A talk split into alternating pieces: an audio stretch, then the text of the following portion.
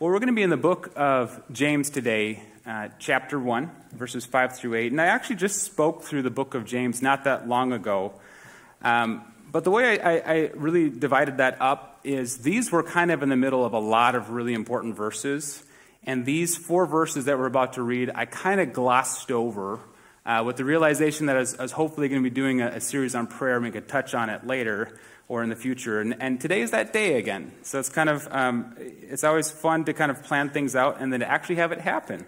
Uh, so today, uh, God really led me towards this specific topic, which is, is praying for wisdom.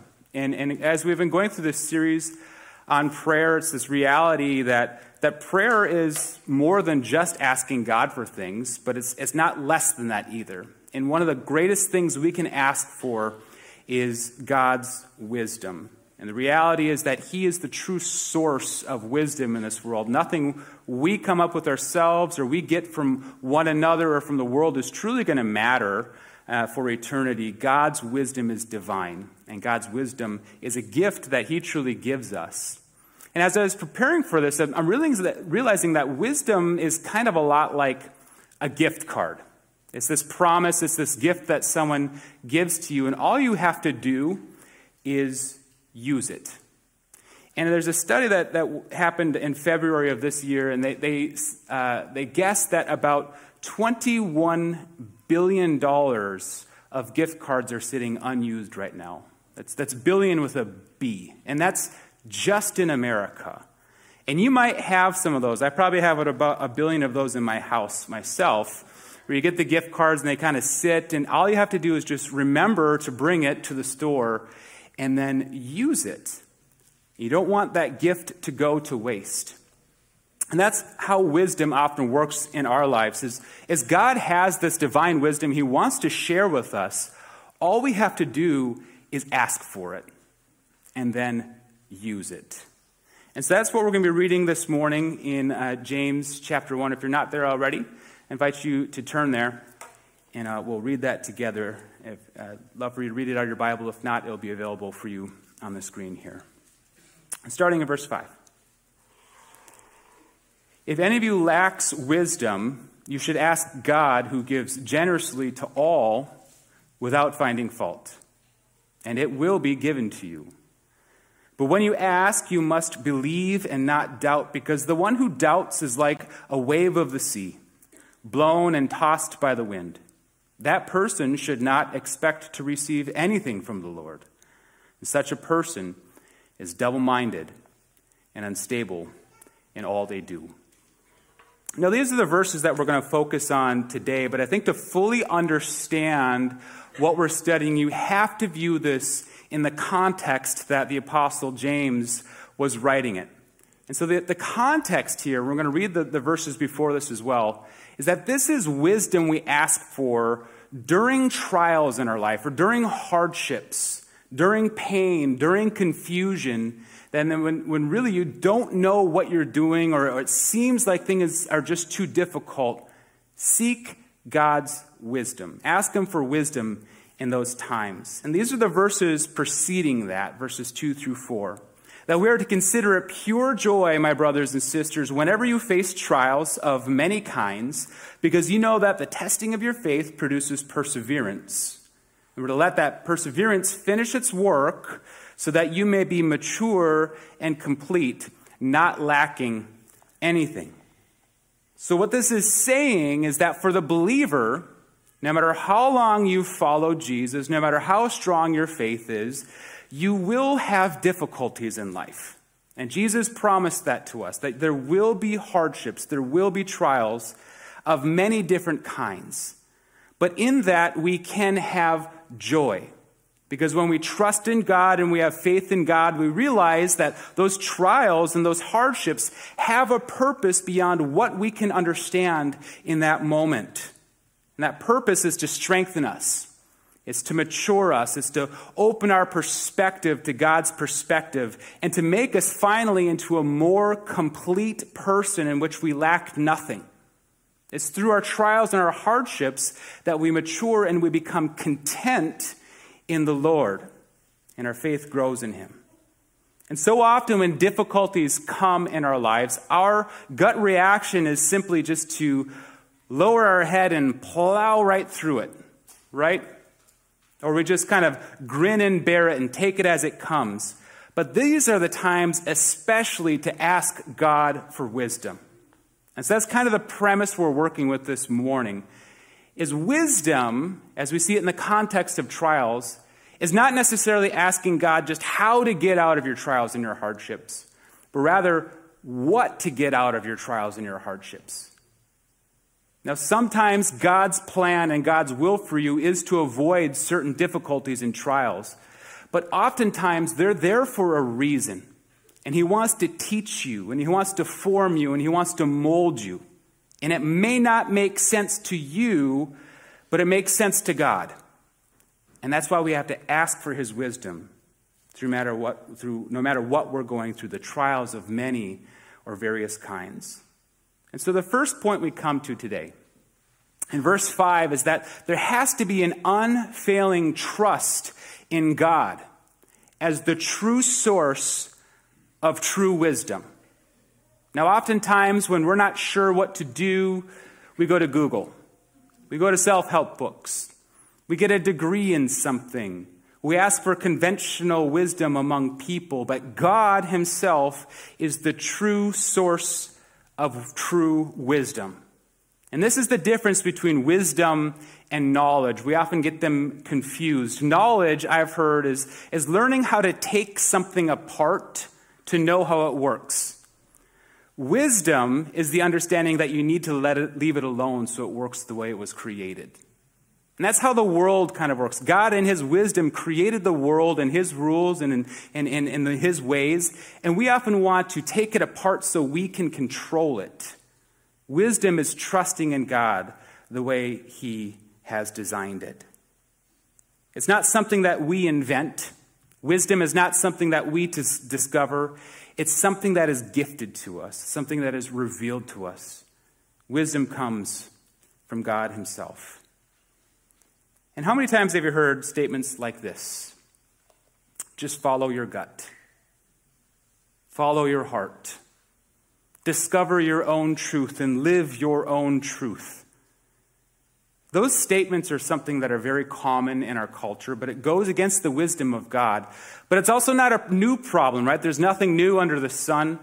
As you read through the book of Judges, there's a recurring statement there. It says that the people of Israel did what was right in their own eyes. And that meant that they were relying on themselves for the source of wisdom. And I won't, won't want to give you a spoiler alert, or I'll give you a spoiler alert if you haven't read Judges. Uh, it doesn't end well for them. It never works when they trust in themselves as the source of wisdom. The only way to have wisdom is to know God and to ask God. And the knowledge of God is, comes through the revelation in His Scripture and through the fulfillment of His Son, Jesus. God is the only true source of true wisdom. And in this verse, we kind of see a problem, a prescription, and a promise. And the first is this that the problem is we don't have the wisdom of God. Without God, we, we really don't know what we're doing. And it starts out that if any of you lacks wisdom, now this is not some conditional statement in which to say some of us lack wisdom and some of us don't, but rather it's, it's written in a way by James that causes us to self reflect about our real life situations. And it brings us to a place of humility before God. And so, just a quick straw poll here. Um, how many of you know everything ever? How many of you have the fullness of God's wisdom in your life in every area? Okay, so if any of you lacks wisdom, that's all of us. We're to ask God for it. See, we're always going to have these situations where we lack wisdom and we feel in over our heads. In any situation, good or bad, you can ask yourself, would I benefit from having more of God's wisdom in this moment? And when you reflect on that, you truly understand your need. The problem is we don't have the wisdom of God. And the solution here is to humble yourself before Him and say, God, I don't have all the answers, but I know that you do. And if you think you do not need wisdom in your life, then you really need wisdom in your life. There's two really hard statements for people to make, any person. I don't know, and I was wrong. And what we're offered here is the situation in which you don't have to make the second statement. You start with, I don't know. God, I don't know. I need your wisdom. So before we even ask of God, we must first humble ourselves enough to confess our need for wisdom and say, I don't know, but God does. So that's the prescription here. When you lack wisdom, you should ask God. The prescription ask God to share His wisdom with you. And sometimes we make things way more complicated than they need to be. And this fix here, if you could call it that, is kind of easy. Ask God for wisdom. The prescription is asking God. Now, if you guys are uh, uh, parents of, of young children or remember that time, there, there's a time where you realize, and, and, and if you don't know, I have a five year old, well, he'll tell you he's five and a quarter. That's really important to him right now. He's five and a quarter and now almost a six month old. And you understand this time when you have young kids in the house, nobody's ever healthy all at once. And this, so far this year, it's been like five days that all of us have been healthy for the year. Someone's always sick with something. And over the last couple, three weeks, we had a strep throat go through our household, which I know some of the other families here had that as well. I blame the children uh, for this. But it started with my wife, Mandy where she had been uh, having a lot of symptoms. There was like, is it allergies? Is it a cold? Is it just, you know, the lack of sleep from being a mom? Or what is it? She had gone about a week or so where finally she said, enough. I'm going to go to the doctor. I'm going to get the strep test because I think that's what this is. And within 10 minutes, yep, it's strep. She went to the pharmacy and picked up uh, the antibiotics. And within about 24 hours, it was pretty much solved. Now, a week later, the same thing happened to me, getting all the symptoms, but I just gave it about 24 hours and I said, enough, I'm going in. I got the prescription, and within about you know 24, 36 hours, I started feeling better. Mason, then, my son, same thing happened. We gave him about eight hours, and we went in. The point being is that the prescription sometimes is quite simple. Just 10 seconds a day of remember to taking the antibiotics. And that's how wisdom works as well. We make it complicated and we suffer through these long periods of time where we say, I think I'll get better on my own. I think I can do this. But really, it's just ask God. Just ask God. And it's as simple as taking the antibiotic pills each day. He will give you the wisdom you need. And the wisdom you need is only a prayer away. And there's two big observations from this is that God gives generously and he gives without finding fault. God loves to give. And God loves to give you his wisdom. It's his will for you that you live in his wisdom. And he's not some stingy, tight fisted God who holds on to all of his riches for himself, but rather he wants to bless you with the riches, riches of his wisdom. All you need to do is ask. And the word that's used here for generous can also mean sincere. It's saying this is who God is. Is that he loves to give to you and he wants to give you his wisdom. So there's no need to go to God asking and, and begging and bartering and, and please God, you know, would you just spare an ounce of your wisdom? He wants to give it to you and he wants to give it to you generously. And he also does it without finding fault. And this is translated as he, he does it without reproach or without questioning you. So this doesn't mean God's going to guilt you or, or play favorites when he's asking, but rather it's, it's that his grace is omnidirectional. Anyone who humbles themselves, no matter how big of a problem you're in, no matter how many mistakes you've made, if you humble yourself before God and you have this fear, this humble reverence of Him, and you say, God, I need your wisdom, He will give it to you without finding fault in you. And oftentimes we're hesitant to ask for help from certain people because we don't want the lecture that's going to come along with it. We know that they might be the only ones to help us, but we don't want to ask them because they'll never let it die that we needed their help, and we're going to hear it over and over again. God doesn't give you the lecture, He gives you the wisdom that you need. And He does it with joy, and He does it out of love. Don't overcomplicate this. If you need wisdom, ask God. He loves when you ask, and He loves to give you all the wisdom that you need. He's not too busy for you. He doesn't look down on you for not just knowing everything already. And he's not even irritated if you keep asking for the same things. God will give generously, and he'll do it without finding fault. And here's the promise of all this as we see at the end of this verse that it will be given to you. God will give you all the wisdom you need to navigate whatever you're going through. And God is the only place that you can get that wisdom. That's the promise. And in Proverbs, if you know, is, is a book that's it's a saying, it's a collective saying of wisdoms to help us to understand the character and the nature of God. And in Proverbs chapter 2, verse 6, it says that the Lord himself gives wisdom. And it's from his mouth that comes all knowledge and understanding. Now, that proverb was written by Solomon. And Solomon, the Bible tells us, is the most wise and discerning person that ever lived. There's no one like him before him, there's no one like him after him except Jesus. But as far as normal people like me and you, Solomon was the wisest person that ever lived. Now, how did he get his wisdom? He asked God for it. And God gave it to him. And it's that simple.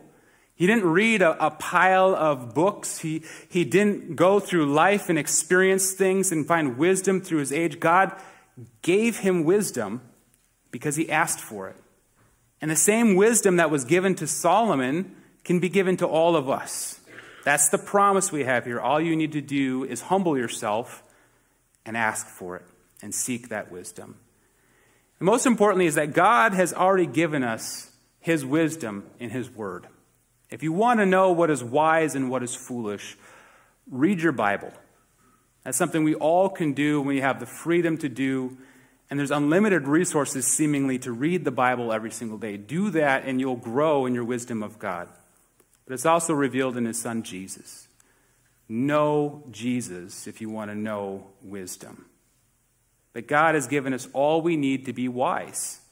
All we have to do is humble ourselves, ask for it, and accept the wisdom that He gives us. That's the promise.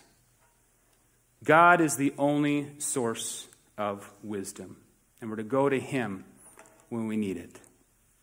The second part of this is in verse 6 is that when you ask for wisdom, you have to have faith in the wisdom that's given to you. First, faith that He's going to give you wisdom but faith in whatever wisdom he gives you.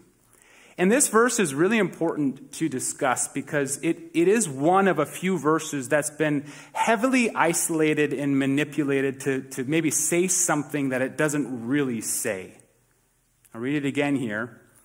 That when you ask, you must believe and not doubt, because the one who doubts is like a wave of the sea and blown and tossed by the wind.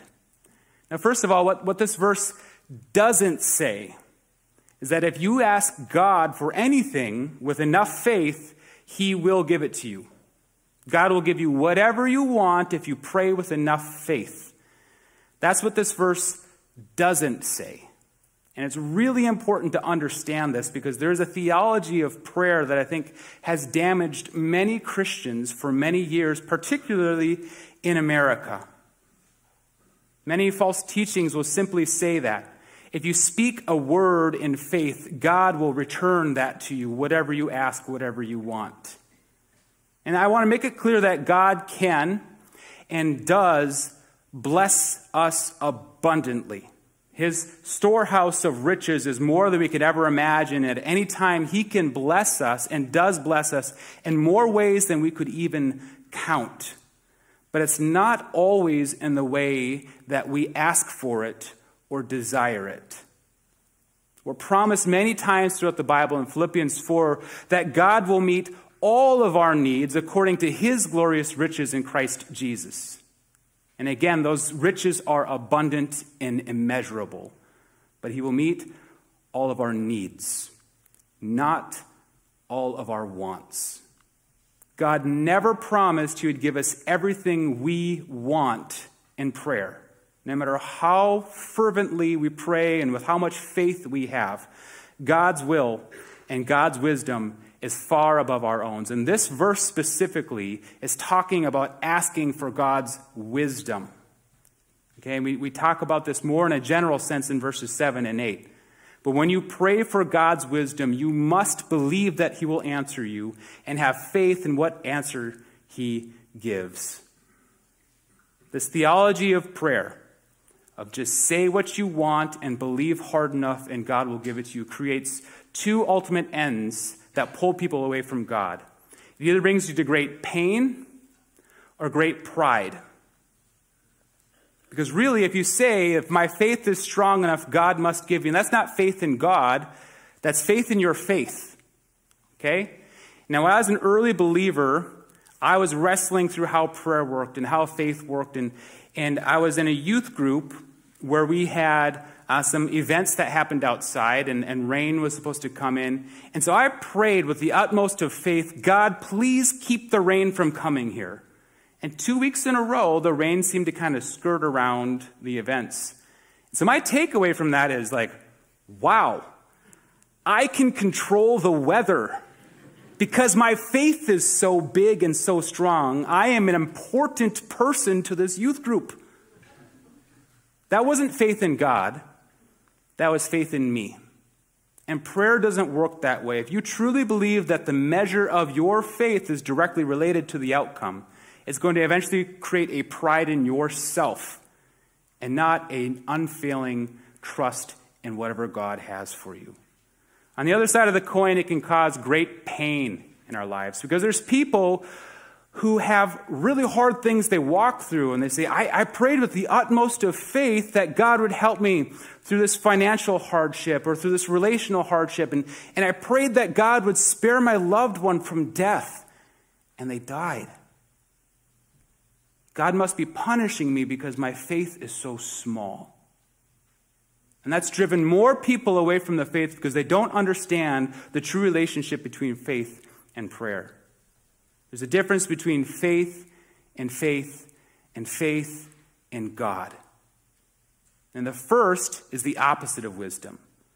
The second is the true beginning of all wisdom. What this verse is saying is that if you pray with faith, you'll have confidence that God will always give you exactly what you need, even if it's not what you want or what you thought. Faith doesn't always deliver us from hardships. It can, but it doesn't always. The promise is that it will always carry us through hardships. And that's the manner in which we should pray for wisdom. That's the faith we should have that we see here illustrated in verse 6. Because if you don't have that faith and that strong footing and that trust and that confidence of God, you're going to be like the one who doubts, who's like a wave of the sea and blown and tossed by the wind. Now, James grew up with his half brother, Jesus, by the Sea of Galilee, which is a pretty big body of water. And anytime you get into bigger bodies of water, the sea can be unpredictable. And at one moment it's calm, at the next moment, moment the wind is blowing in, the, the waves could be going in this direction, and then a few seconds later they're going in the opposite direction. And the one who doubts, who does not have the faith in God, is, is like that sea, that they're never at rest. There's no peace in their lives. And we're given the promise that you are not to let anything, any anxiety or worry control you, but that you're to bring all of these concerns to God in prayer and petition, and that then the peace of God, which passes all understanding, will guard your hearts and your mind in Christ Jesus. That's the faith we have that brings us peace. Without faith, we're agitated and this water is churned up and, and, the, and the water gets muddy and dirty. And it's like life. You can't see anything truly for what it is because we don't have faith in God.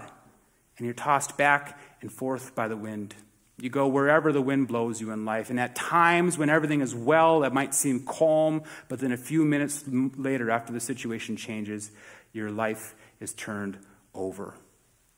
Have faith in God when you pray, especially for wisdom, and you're going to have that rest and that peace and that strong footing in Him, no matter what comes in life. And the last couple verses we'll go over quickly here. It's just really a warning, a further warning to those who have no faith in their prayer life. It's this, this cautiousness we must, uh, we must observe as, as Christians in all of our prayer life. That if you're that person who can't even pray for wisdom with faith, then you shouldn't expect to receive anything from God.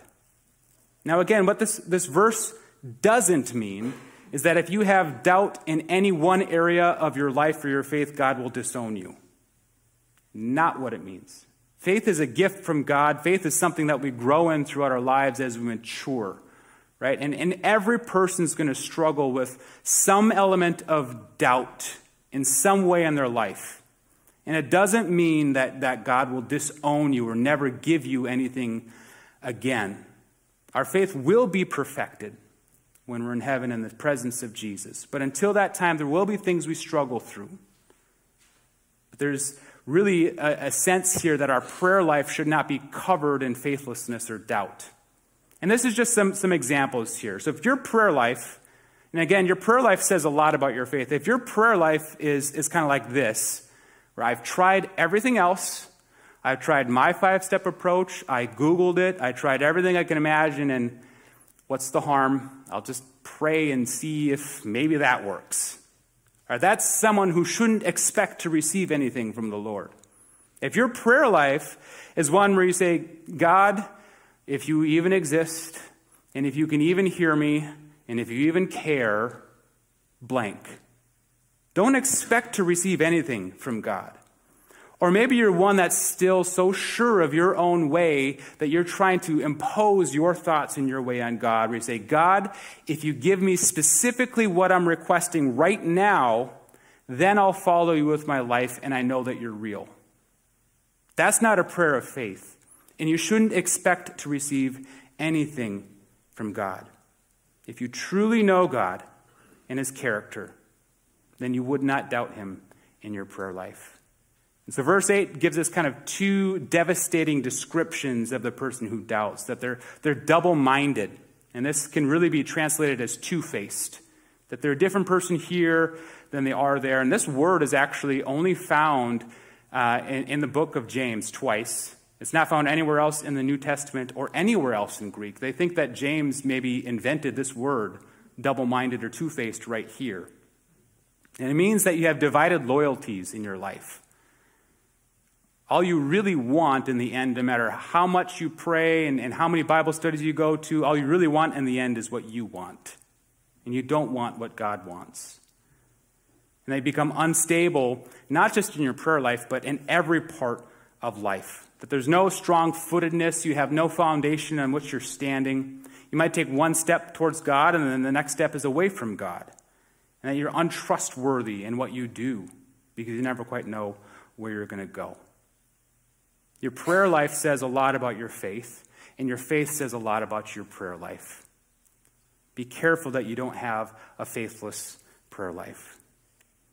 But as we conclude today, we know that prayer is, is not just some opportunity to exercise our faith, but also a vehicle to grow our faith. And there's nothing more important than to know God and to trust in God for all things. And the way to know the heart and the mind and the character of God is to ask for His wisdom. So, whatever you're going through, don't go through it alone. Humble yourself before God. Admit your need for help. Ask Him to give you the wisdom, all the wisdom you need right now to walk through whatever you're going through. And as you receive that wisdom, trust in it. And know that His thoughts and His ways are higher than our thoughts and our ways. Have strong faith that God will never leave you where you're at. That's the gift. That's the gift card we've been all, all been given. Remember to use it and use it. Ask God for wisdom in your life. Let's close in prayer today. God, we thank you for this great gift and, and your, your, great love and your compassion and your mercy in our lives. And God, I'll be the first to admit, along with I hope everyone else here, many times we don't know what we're doing. We don't truly know what's best, but you do. You always do. And so, God, I just pray that all of us would take that moment to truly trust in you, to, to truly know you, to have that faith in whatever it is you have for us in any moment of life, that would seek your wisdom, that we would read your word and, and know, uh, God, what it is you've revealed to all of us, but also seek your wisdom beyond that in the specific moments of life, that you'd speak to us abundantly and clearly through your Holy Spirit, that you'd steer and guide us through life. And so, God, we thank you for that, for that ability.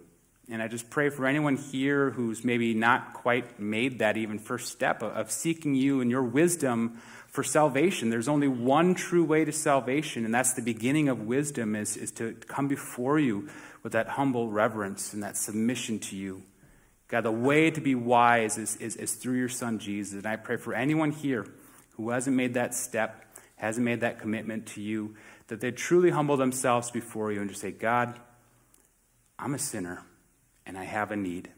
And I trust that your son Jesus died for me on the cross to pay for my sins. And I simply need to just give my life to you, submit myself to you, and follow you from here every step of the way. And God, when we recognize that, when, when we confess with our mouth that Jesus is Lord, and we believe in our heart that God raised him from the dead, that we will be saved, that there's salvation in that. So, God, I pray for anyone that's making that commitment to you right now that they'd walk in your ways of wisdom, that they'd humbly seek your wisdom from here on out.